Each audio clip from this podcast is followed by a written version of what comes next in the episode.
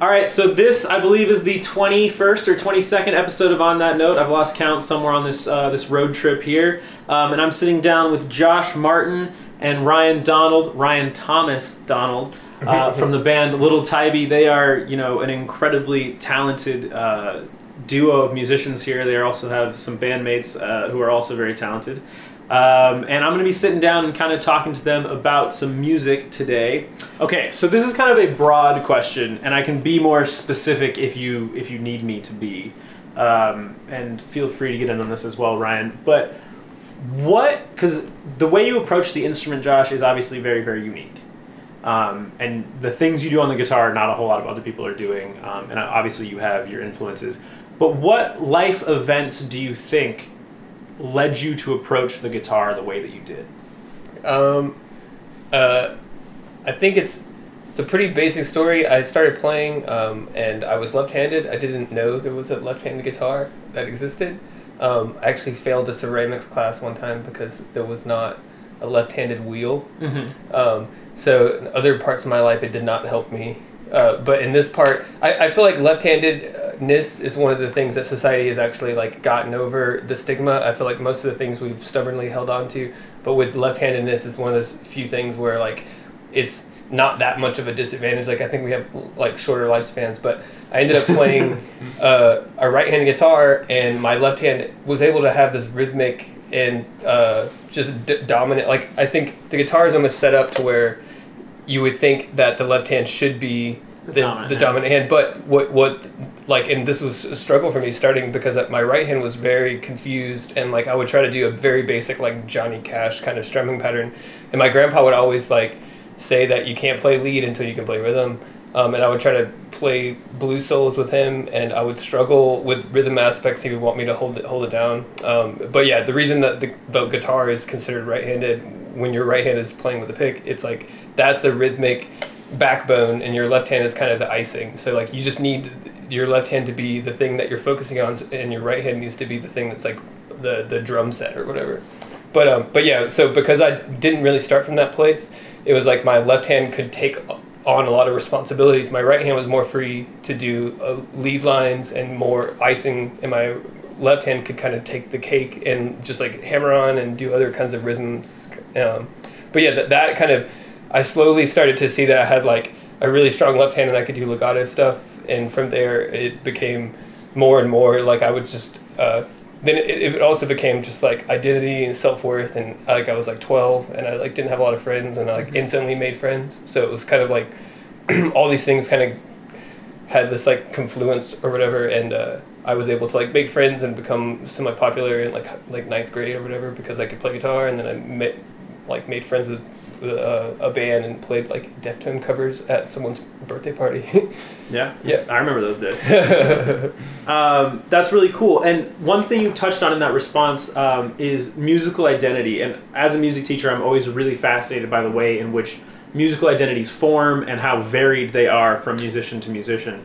So I read in an interview online that you did way back in 2014 that you had said early on you got recognition from approaching the guitar in a unique way. Mm-hmm. And you were doing it kind of unconsciously at that point, but as you got more recognition for being unique, you started to consciously kind of experiment and approach the instrument differently. So what I'm curious about is, do you think that there is another universe where you maybe got recognition for something other than that uniqueness, maybe like your tone or your speed, and kind of went down that path? Or do you think you always would have ended back up at approaching the instrument in the way that you do? It's funny that you mentioned that, because in 7th grade I had like this existential crisis, and this sounds so juvenile, but I was like... Well, you were in 7th grade? Yeah. I was like, I either have to be a pro skateboarder or a guitar player, and I had this like complete fork in the road, and I was like, all right. And then basically overnight, I like woke up in the middle of the night. And I was like, okay, I'm going to be a musician. I was like, art, sports, there's no contest here. Like there's a whole emotional aspect. But yeah, so I picked the guitar. I sold all my skateboard stuff. I sold the skateboarding shirts. I sold everything. I was like completely done with skateboarding. But yeah, I always picture, because I had all this willpower, and I always picture like, what if I had just only skated after that? Like there's some alternate version of me that picked it. But no, when it comes to music, I think Yeah, I think I started off and I was very into technique, and I feel like I was kind of rewarded for that aspect. And also there's just like a wow factor right away from that. And then the internet rewards that also. But yeah, I think now as I'm getting older, I'm kind of maturing into more of, I'm starting to really appreciate the timbral characteristics. I'm starting to appreciate like different pedals and different ways of arranging pedals and just a lot more subtle things that like make the guitar fit into a mix, things like that. Interesting. But yeah, I don't think there was like a definitive, I don't know. Yeah, I can't imagine some definitive thing that would have totally changed my trajectory, but yeah, I'm not sure. Got it. And then Ryan, to open that question up to you, I'm curious, what were some things that you sort of early on in your music career, were you always a bass player? I started playing trumpet when I was 10. Okay. And then added the electric bass when I was 13. Okay. So, I always wanted to be a drummer. So like, I think what you failed. Well, I think what happened was it was like fifth grade. Uh-huh. So like my parents took me into the music store. It's like, you'll be in concert band. And I from that age, I knew I wanted to be a drummer. Okay. And, I went into the music store and the guy, he's like, "Oh, what instrument do you want to play?" I was like, "I want to play drums." He's like, "All right, clap this rhythm." And, it was like, and to this day, like, I swear I did it perfectly. Uh-huh. And then he was just like, "No, I don't think drums are for you." And I was like, and then I think it was just my parents standing behind me like, no, not drums. It's like, we don't want to have to listen to that racket, So he was like, "Pick another instrument." And I was like, literally it was just a wall of band instruments all in a row. And I was like, trumpet? Is that a trumpet?" And he's like, "All right, you're a trumpet player." I was like, that was weird. That didn't go how I wanted, So I toughed it out and, it taught me something interesting. I was like, wow, I really understand music theory. Mm-hmm. And if I had just become a drummer, it would have just been rhythm. Mm-hmm. So a couple friends of mine, a drummer and a guitarist, were like, "Hey, do you have any interest in playing bass?" Mm-hmm. And I was like, "Yeah, sounds fun." I could have said no. Mm-hmm. But when I started playing bass, I realized like that's the instrument between, like that literally joins the rhythm with the harmony. Mm-hmm. And I already knew enough about music theory that I just took off with it. But, that was because I wanted to be a drummer. I think, like, relating to this question, I was, like, slap superstar with my right hand. It was just, like, all rhythm, but, like, very little note choice. Mm-hmm. So that was kind of, like, the whole existential crisis thing. I stopped playing bass for a year in, like, 2008 or 2009 and played guitar in a band because I was like, this will be fun. And when I picked the instrument back up, I'd lost a lot of that speed with my right hand. Mm-hmm. And then it was like, oh, my note choices now have to be more important because I have a little bit less dexterity. Interesting. So, and it definitely worked because I still have a little bit of that slap technique, and I've actually been working on it a lot more recently, but I've kind of strayed away from that and gone more towards like melodic. Yeah. And I can definitely see that in the band, in the context, absolutely. To add something to what you said about musical identity, it is, I think, important how you kind of view yourself as a musician, and like something subtle like "I'm a composer" versus "I'm a guitarist" can change the way that you approach lots of situations. But I saw a guy tell me that he started looking himself in the mirror and he like did a lot of like working out or whatever, but he never considered himself an athlete. And once he did consider himself an athlete, it changed his priorities, it changed the way that he was motivated. And then I had another person that told me, one of my friends, they said that they couldn't view themselves as an artist anymore. They had to view themselves as an educator because it would drive themselves crazy. And it makes a lot of sense to me because I think artist, the title comes with a lot of baggage. It also comes with a lot of expectations on kind of this self-destruction that I think artists are very capable of and rewarded for a lot of the time. Yes. Mm-hmm. So I'm lately really concerned with like how I'm viewing myself. And I'm trying to make it the most broad thing. I used to be hyper into being a guitarist only, and I thought it was a modest position. I thought like, I'm never gonna say I'm a drummer or a bassist because I'm not, and I would feel really bad to try to pretend. Correct.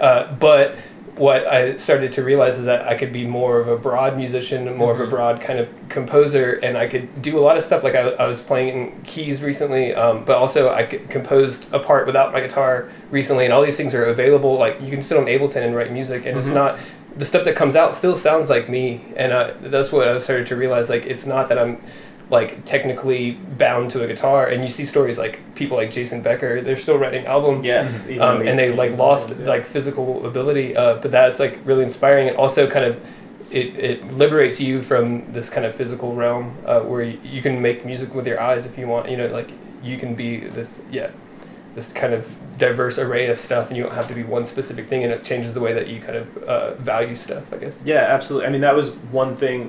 When I was younger, I used to think of myself only as an artist, and that was self-destructive and very egocentric.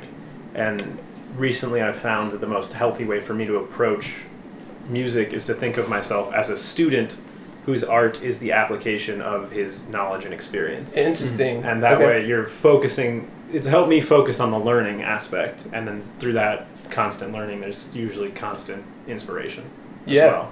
Yeah, awesome. But yeah, so continuing on that identity, I had a second question kind of along those lines, and that was, in that same interview, you had said at one point that when you enjoyed listening to certain cliches, but when you actually played kind of predictable guitar lines, it made you physically uncomfortable, were the words you used. And do you ever worry that desire to innovate is something that prevents like a larger audience from digesting some of your more complex work? For sure. I think... your story, I guess, until you die, I mean, even then, your story is still...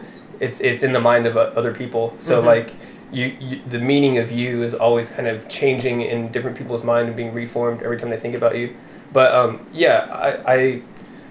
I've lately been focused more on, like I said this earlier, like timbral characteristics and setting up expression pedals where I can control subtle things about the EQ or, like, pitch shift and tremolo speed, all these kinds of things where I can really have these textural kind of... like inputs versus only relying on technique. I think there's a maturity there that I'm slowly getting, and I think that there will be a more accessibility, I guess. But when I was younger, it was very much like all fire. It was like I want to like burn everything down. And then now I feel like I want it to be a lot more subtle. I want there to still be complexity, but I want it to be kind of beneath the radar. I literally want people to be able to bob their heads through pretty much anything that we put out, and that wasn't a big goal when I first started. I wanted to make more angular sounds that were abrasive and that were loud and kind of showed that I was there.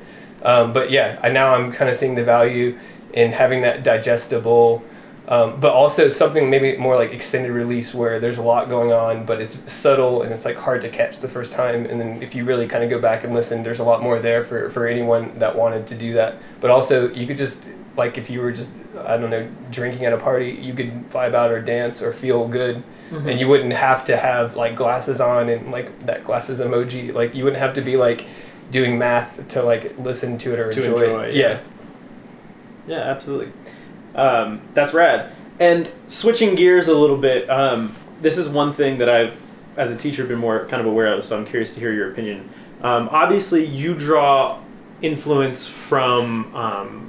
A lot of world music, which is obviously a very problematic kind of title. Yeah. But I've seen the tapping demonstration you did to that Indian rhythmic solfege video, and then obviously there's just a lot of complex harmony and rhythm that you can tell you're drawing from a lot of different places culturally. And unfortunately, all of that does get lumped under that kind of world music category. Mm-hmm. And what do you think it would take to get Western audiences to start differentiating between cultures and actually have that become kind of a bigger part of the music education process in this country? Yeah. That's huge. I've been reading a lot of books.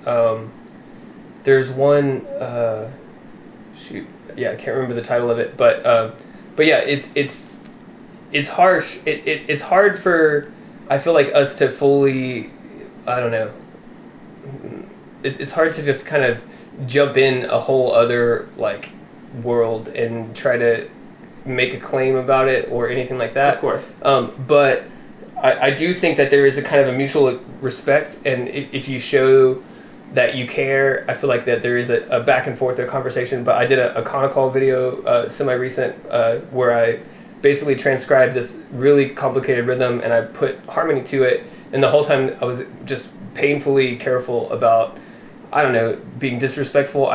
People will go play tablas, they'll go learn conical, and like their whole life, you know, it's not something It's not something you dabble in for an Instagram video. Yeah. We had a percussionist that played with us, Colin Agnew, and he told me something that really kind of changed me. We were at one point, this is probably like 8 years ago, we were saying, like, I was just saying that I wanted to get a pair of, like, some tablas to play around with.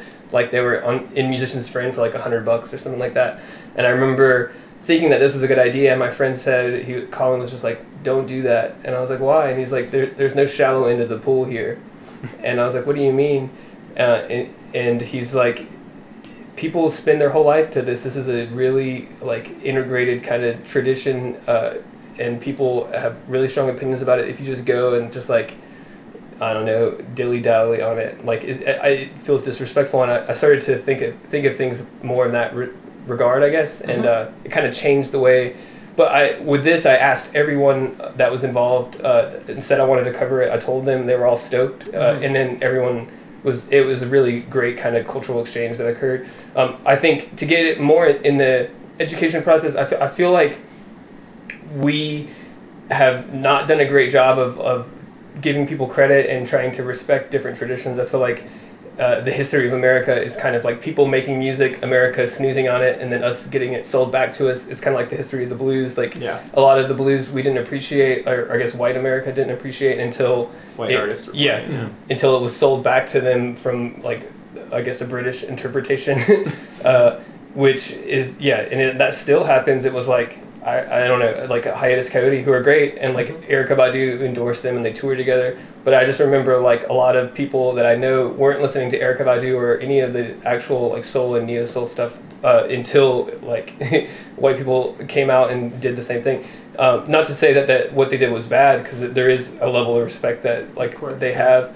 But I think that the more we are capable of showing respect and not saying that I'm going to take this, use this for my, like, I don't know, I always picture Alexander the Great. He was, like, I mean, controlling, like, all of Europe and Asia, and he was, like, 16, and he would, like, wear Persian garb, and he would have, like, 4 wives from different cultures, and I always picture this person being, like, people seeing him as, like, this worldly figure, but then I picture all those people from those different cultures hating him, being like, what are you just, like, ripped something out, and you're choosing it for your own, like, so I try to just, like, show that I give a shit, essentially, and I think that the more we do that, the more that we kind of have this honest conversation where, like, is this okay? Like, you ask people, can I use this? You give people credit.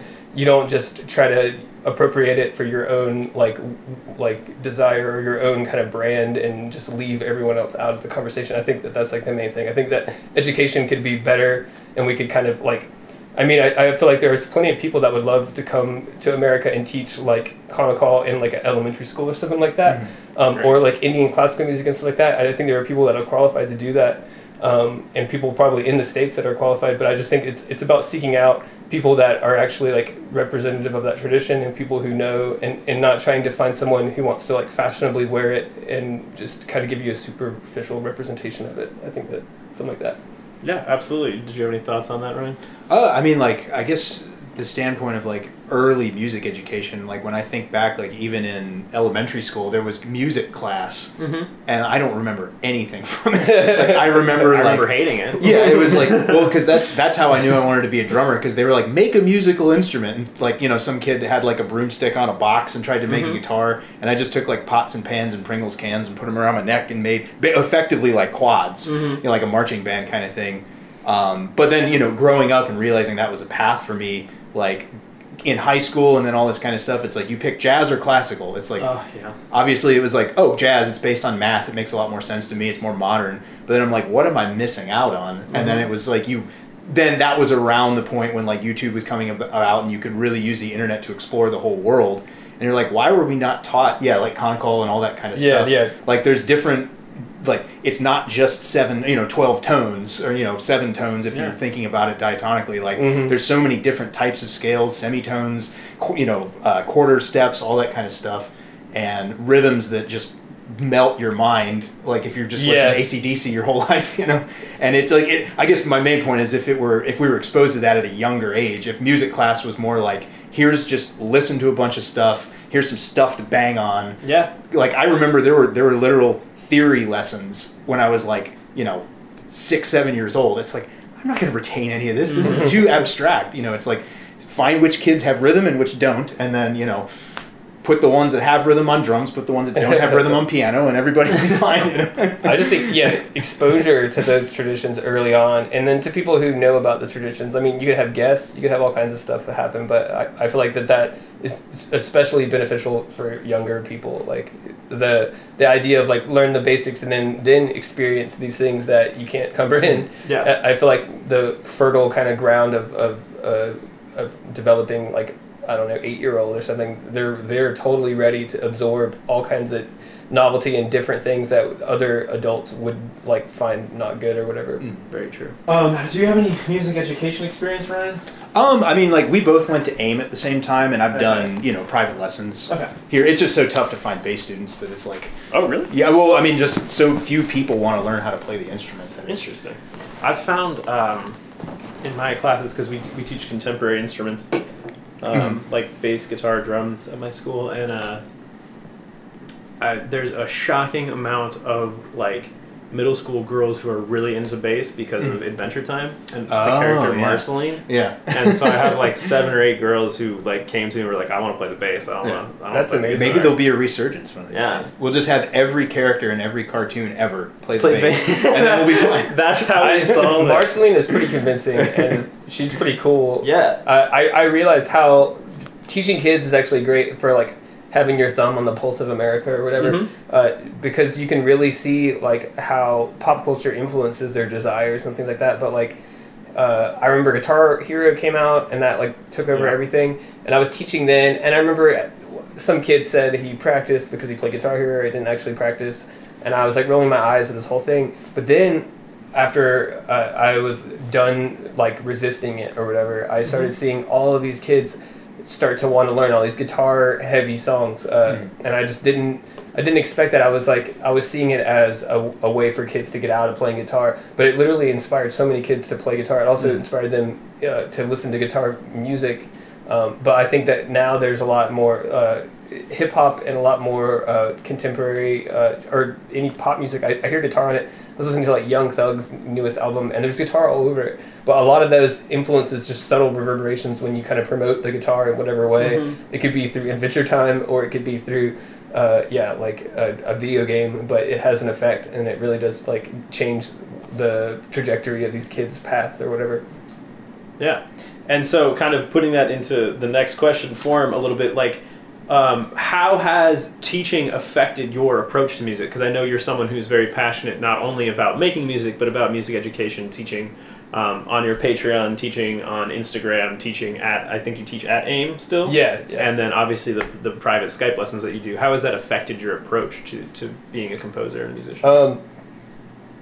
Teaching people, it really, I mean, it makes you better. It helps you learn the concepts better yourself. Having to explain it a lot of times. I mean, I think this is common knowledge for teachers. But yeah, if you need to learn something, prepare a presentation as if you're teaching a class about it, because to have the authority of knowing about it is to kind of rearrange it and try to articulate it in some way that's less idiosyncratic about you and more broad. But yeah, I've taught lessons before, and I always kind of try to chase the engagement of the student. This is kind of a privilege because I don't teach a lot of beginners. So there's a way where I can be like, oh, you think this is cool? And I'll read their facial expressions, and I'll kind of just follow it. And then I guess I would do it with children too. But yeah, you just try to find what makes them excited and keep going. And it might not be the best for like having a plan and making sure you're giving them this like completely like holistic kind of education. But it, for me, a lot of times I'll teach people for like 3 or 4 lessons, and then they'll digest it for a few months, and then they'll come back to me like a year later or something like that. So it's like rarely a consistent student. But even at AIM, they give me a class where I can just do whatever I want. So I'll be like, today we were reharmonizing stuff last week. Today I found this vocal only track of a Alicia Keys song. We're gonna put that in this mode of harmonic minor called Lydian Sharp 9, and we'll try to just reharmonize a pop song in some like weird, obscure kind of stuff, but it's always super fun, and I could tell if they're into it or not, you know. And it's like, I'm not trying to teach people if they're bored. I'll try to just follow what is exciting, and I think a lot of times that has to do with the teacher being excited about it. So typically I'll only teach stuff that I'm really excited about, which is another thing. Like, yeah, it's not as easy when you're like, if you're at a music store teaching like kids all day. But yeah, I will get really excited about stuff. I'll teach them, and then we'll have this back and forth. And like a lot of the times after a class or after a lesson, I'll end up writing something based off of what I was just teaching, mm-hmm. Or I'll come up with lesson ideas or like video ideas. But yeah, it's interesting. Like one time I was teaching this kid, and he was like, I was showing him this rasgueado technique, and the kid was just like, I think this kid was probably 12 or 13. He was like, why don't you do that? Why you tap? I bet you could tap a note and then flick the strings underneath it. He literally just like blew my mind, and I just proceeded to ignore him for the rest of the lesson. But we both worked on it together, and it was weird. I ended up making a whole video after that about this thing called understrumming, and I used it probably on like 20 songs. I still use it all the time. The song Tuck My Tail, the whole song is like this technique, but basically you like tap a note, and then you can kind of flick out. You can tap one note or more, but yeah, you can just flick out and still use your fingers, and you can basically have your right hand like strum things while your left hand is moving around and doing rhythmic stuff. But yeah, there's always like dots that are like waiting to be connected, and like a lot of times just having more eyes on a problem will help you kind of understand it in different ways. Mm-hmm. And then Ryan, same question to you. How has teaching affected your approach to music?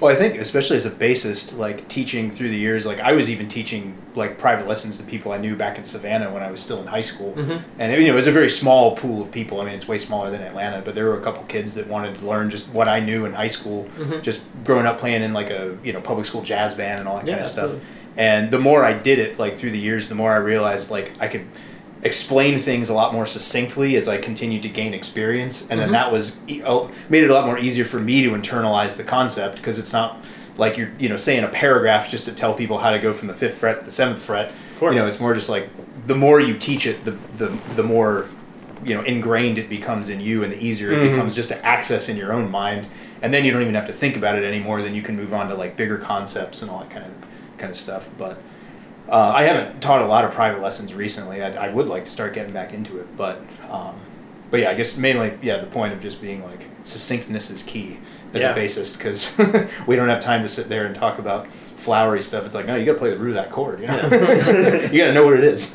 You got to know why inversions work and which ones to play. Absolutely. And then one thing I'm curious about too is obviously the music that you play and the way that you approach the instrument, Josh, requires a certain level of obsession. Yeah. And so I'm curious, does that obsession ever become unhealthy? Yes. No, so I think I didn't have a lot of positive, and this goes back to the identity aspect of being an artist and things like that. Pretty much every time I would announce that I was engaging in something unhealthy, like working on a part for 30 hours straight, like just obsessing, like manically obsessing over it, people would praise me for that. And I think that it's done some kind of damage. I think I'm completely happy where I'm at, and I'm stoked that I guess had the motivation to do those kinds of things. But I think there was a level of like mental illness involved, and I think that people were glorifying it, and so I've had a hard time, and this has been maybe the past couple years. I've tried to kind of separate myself from that, and try to think more holistically, more long term. I've also noticed things like the more you obsess over something, generally the less likely it is to occur. It's kind of like the more you desperately want to be beautiful, the more ugly you see yourself, the more and this is like an Alan Watts quote, but he basically says like the more like greedy you become, like the less satisfied you are with what you have, like the more like obsessive you are about any particular thing happening. It's like the less it's almost like to be happy you can't like be obsessed with like becoming happy or something like that. It's almost like counterproductive. But I would notice things like I would put everything on trying to play a good show, and occasionally it would happen, and then the next night, you're trying to play that. You're like, what did I do last night to make it so good? And you're preoccupied with the last night, the desire of trying to have these expectations or trying to have this specific result. And it almost never will be this exact thing that you want. So I'm learning in these past couple years that I should kind of like accept the way things occur, and not come in with so much. I just feel like having all of this like cloudedness from expectations, from inadequacy, from insecurity, all of these things, which you can't necessarily control, but I can kind of sit back and observe the thoughts rather than totally like shake their hand and welcome them in. So I'm learning that. We just did a video recently. Mm-hmm. Literally Thursday. Yeah, 2 days ago. 2 days ago. But at, what's the... Standard Electric. Standard Electric. It's cool, but it's like one shot of a VHS, and he's just filming. And is that Cherry Log that just came out? Yeah, okay. Yeah. And, we literally just put it out like, what, 2 or 3 hours ago? Yeah, but... he sent it to me. Oh, cool. Yeah, and this was a different approach for me. In the past, I've just obsessed over parts, and like... There's a part in More Like Jason, which is actually really cool, but it's this whole slidey part, and I wrote it, and basically I spent probably 30 hours straight on it, and then I deleted all the files when I was like mad at it, and I re-recorded it, and then we put out the album, and I still like the other ones better. The ones that you deleted? Yeah, and I think that I was literally just having this like manic episode around this part, and everyone like... I don't know, I would post about how obsessed I was with this album and how I was trying my hardest, and I felt like I was trying to like reach into the sky and like make God like make this occur exactly how I wanted it, and it just would never get there, and there was like physical limitations, but I felt like I really had an unhealthy relationship to that, and I felt like everybody was like I don't know, so-and-so likes this, you know, like in my mind it was like I had all the validation for doing this completely like... It just wasn't considering myself. I wasn't listening to my body. And I think there's a lot of things now that I'm realizing actually matter a lot, like your posture, but also your sense of balance. Like if you're standing up and your weight isn't distributed evenly on both of your feet, it's like your timing is offset by that. Mm-hmm. Your head, and like if it's like bobbing with the music, if you're kind of just like mindlessly swaying, it's like the sound and how it's hitting your ears. There's all kinds of things that have to do with the way that you're respecting your own body, and how that like influences your playing. But it would be the point where I'm worried about this part. It's like my wrists would be hurting, my back would be hurting, whatever. All of that was out of the window. It was only tunnel vision, and I feel like that it's great that I'm realizing that that's not sustainable, and that like I guess it kind of propelled me in the beginning, and I'm kind of stoked to have that kind of motivation. But at the same time, I'm realizing now how unhealthy it was and how I'm going to like wear out completely, or burn out or whatever if I keep going in this direction. So I have to stop, and I have to like play for 20 minutes, get up, like go outside, like breathe in the air, like talk to a friend, tell someone I love them, you know, like go back inside, play, listen to my body. If something hurts, like chill out on it. Like, the razor sharp, like focus tunnel vision thing. I mean, I think maybe as a teenager or something you can pull it off, but there's a point where you have to establish healthy habits. You have to respect yourself, consider yourself like an artist or a musician or a composer or whatever, but consider that as like you are qualified to do that, and like empower yourself, like love yourself essentially. But I'm just learning that slowly. But one thing, because obviously, I mean, I have a question specifically about that song, More Like Jason, because that part is pretty legendary. At least in, you know, music like circles, or musician circles, I should say. So, and hearing you describe it and your kind of tunnel vision on it, I'm curious, were you thinking about kind of the lyrical theme as you were playing that, or were you just so focused on the part? Yeah, the part, basically the whole song. Some of the songs like will come to us pretty formed, and Brock will kind of come up with a lot of different parts, and it'll have this kind of cohesive thing. With that one, it was like mostly coming from me, so I had like this chord progression for the verse. I had all these different things.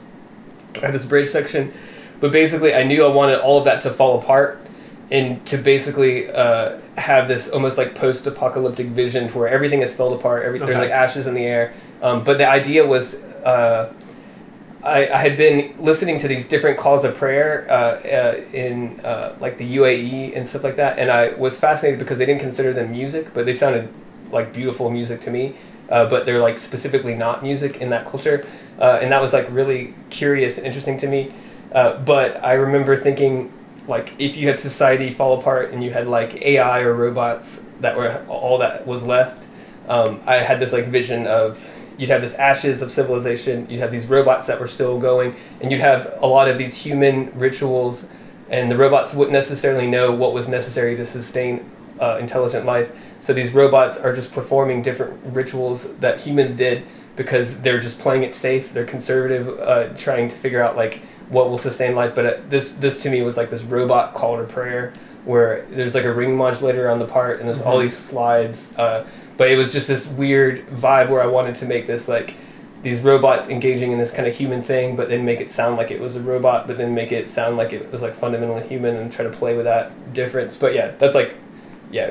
That's sort of the musical concept behind it? Yeah, yeah. And so I don't even think the lyrics were written yet, so I didn't really know where the song was going to go. But at that point, I was just trying to make this kind of dystopian future. But yeah. Okay, so that's a really interesting thing because that's, again, is there any... And not that it's a bad thing or a good thing necessarily, because it's just how music is made, but I'm curious how you feel about, because you have this whole vision for the music behind that song, and it's very specific, and it's very, like, thought out, and then we get the lyrics on top of it, and that kind of changes the way the song is kind of interpreted, because there's so much focus on, it, obviously, singers and words and lyrics. Yeah. Is there any sort of friction there? I mean, I'm curious what your impression is of that. It's weird. I feel like I'm kind of in one lane and then the lyrics are in another. Like, I don't know. I kind of let Brock personally kind of sculpt that, our singer Brock. But then, yeah, and then he does the same with the guitar parts. So it was kind of like me going off and then the lyrics came afterwards and how we felt about, like, I guess the parts or how they inspired him. But, yeah, I don't know. I guess the holistic kind of... total of the song is what a listener experiences, but maybe there's more to it if they like kind of peel back the layers and listen to it a lot of times. But for me, yeah, I kind of just focus on what I'm doing and I kind of let the song like emerge as it does, however it does. Yeah, I'm not trying to tightly grasp it and like hold on to some specific thing and curate it every step of the way. Of course. I think I'm working on some solo material. I'm going to do a solo album for Koala Nights, and that will be more of that kind of tight grip. But with our band, we have 6 members, and I've never... It's pointless to try to hold it so tightly, and also it's not healthy for all of us to just have that kind of rigidity. Like, we have to kind of be open and... I get this a lot in music, but yeah, the more freedom you give people, the more invested they are, and the more they can invest themselves. If you want them to play exactly what you want, then you better pay. But if you want them to be invested in your project and to care, then it's a different thing. Yeah. Unless you pay a lot, you can pay a lot. They can care too. Yeah, absolutely. And then one question I like to end with is, and this is for both of you guys, if you could go back in time and give your younger self one piece of advice about making music, what would it be? For me, it would probably be like to listen to your body, to not attach your self-worth to how good you played that day. Mm-hmm. That's like ultimately futile. And like we had a show where we sold out in Brooklyn and we were headlining it. And I remember... I remember thinking this like projected future of me being like on top of the world, like, wow, we sold out, this is going to be a great night. But I missed like 2 notes or something, and I was so obsessed and in my head and so annoyingly self-conscious about it that I was like having like suicidal ideations and stuff about these just ephemeral things that didn't matter, that no one noticed. And I was just like sitting there and I just could not take any kind of success because I was so obsessed with some like ideal. But I think, yeah, I would just tell myself to listen to my body and to not attach to love myself regardless of what I'm doing, even if I decided to never play music again, to love myself and appreciate myself, without tying it to my performance in that moment, like specifically, like, yeah, I think it's just kind of toxic for people to kind of build themselves around how you're playing in the moment. Yes. It also makes you play worse, I think, too. Like, you literally play worse because you're so fixated on it. But I think you casually come in. We had a guy, Quinn, play sax on our song that we recorded on Thursday. Yeah. Great solo, by the way. Yeah. And that we did, like, 3 takes of it, and they're completely all completely different. But he improvises with people all the time, and it's just the chillest mindset. But that kind of thing, the seasoned, like...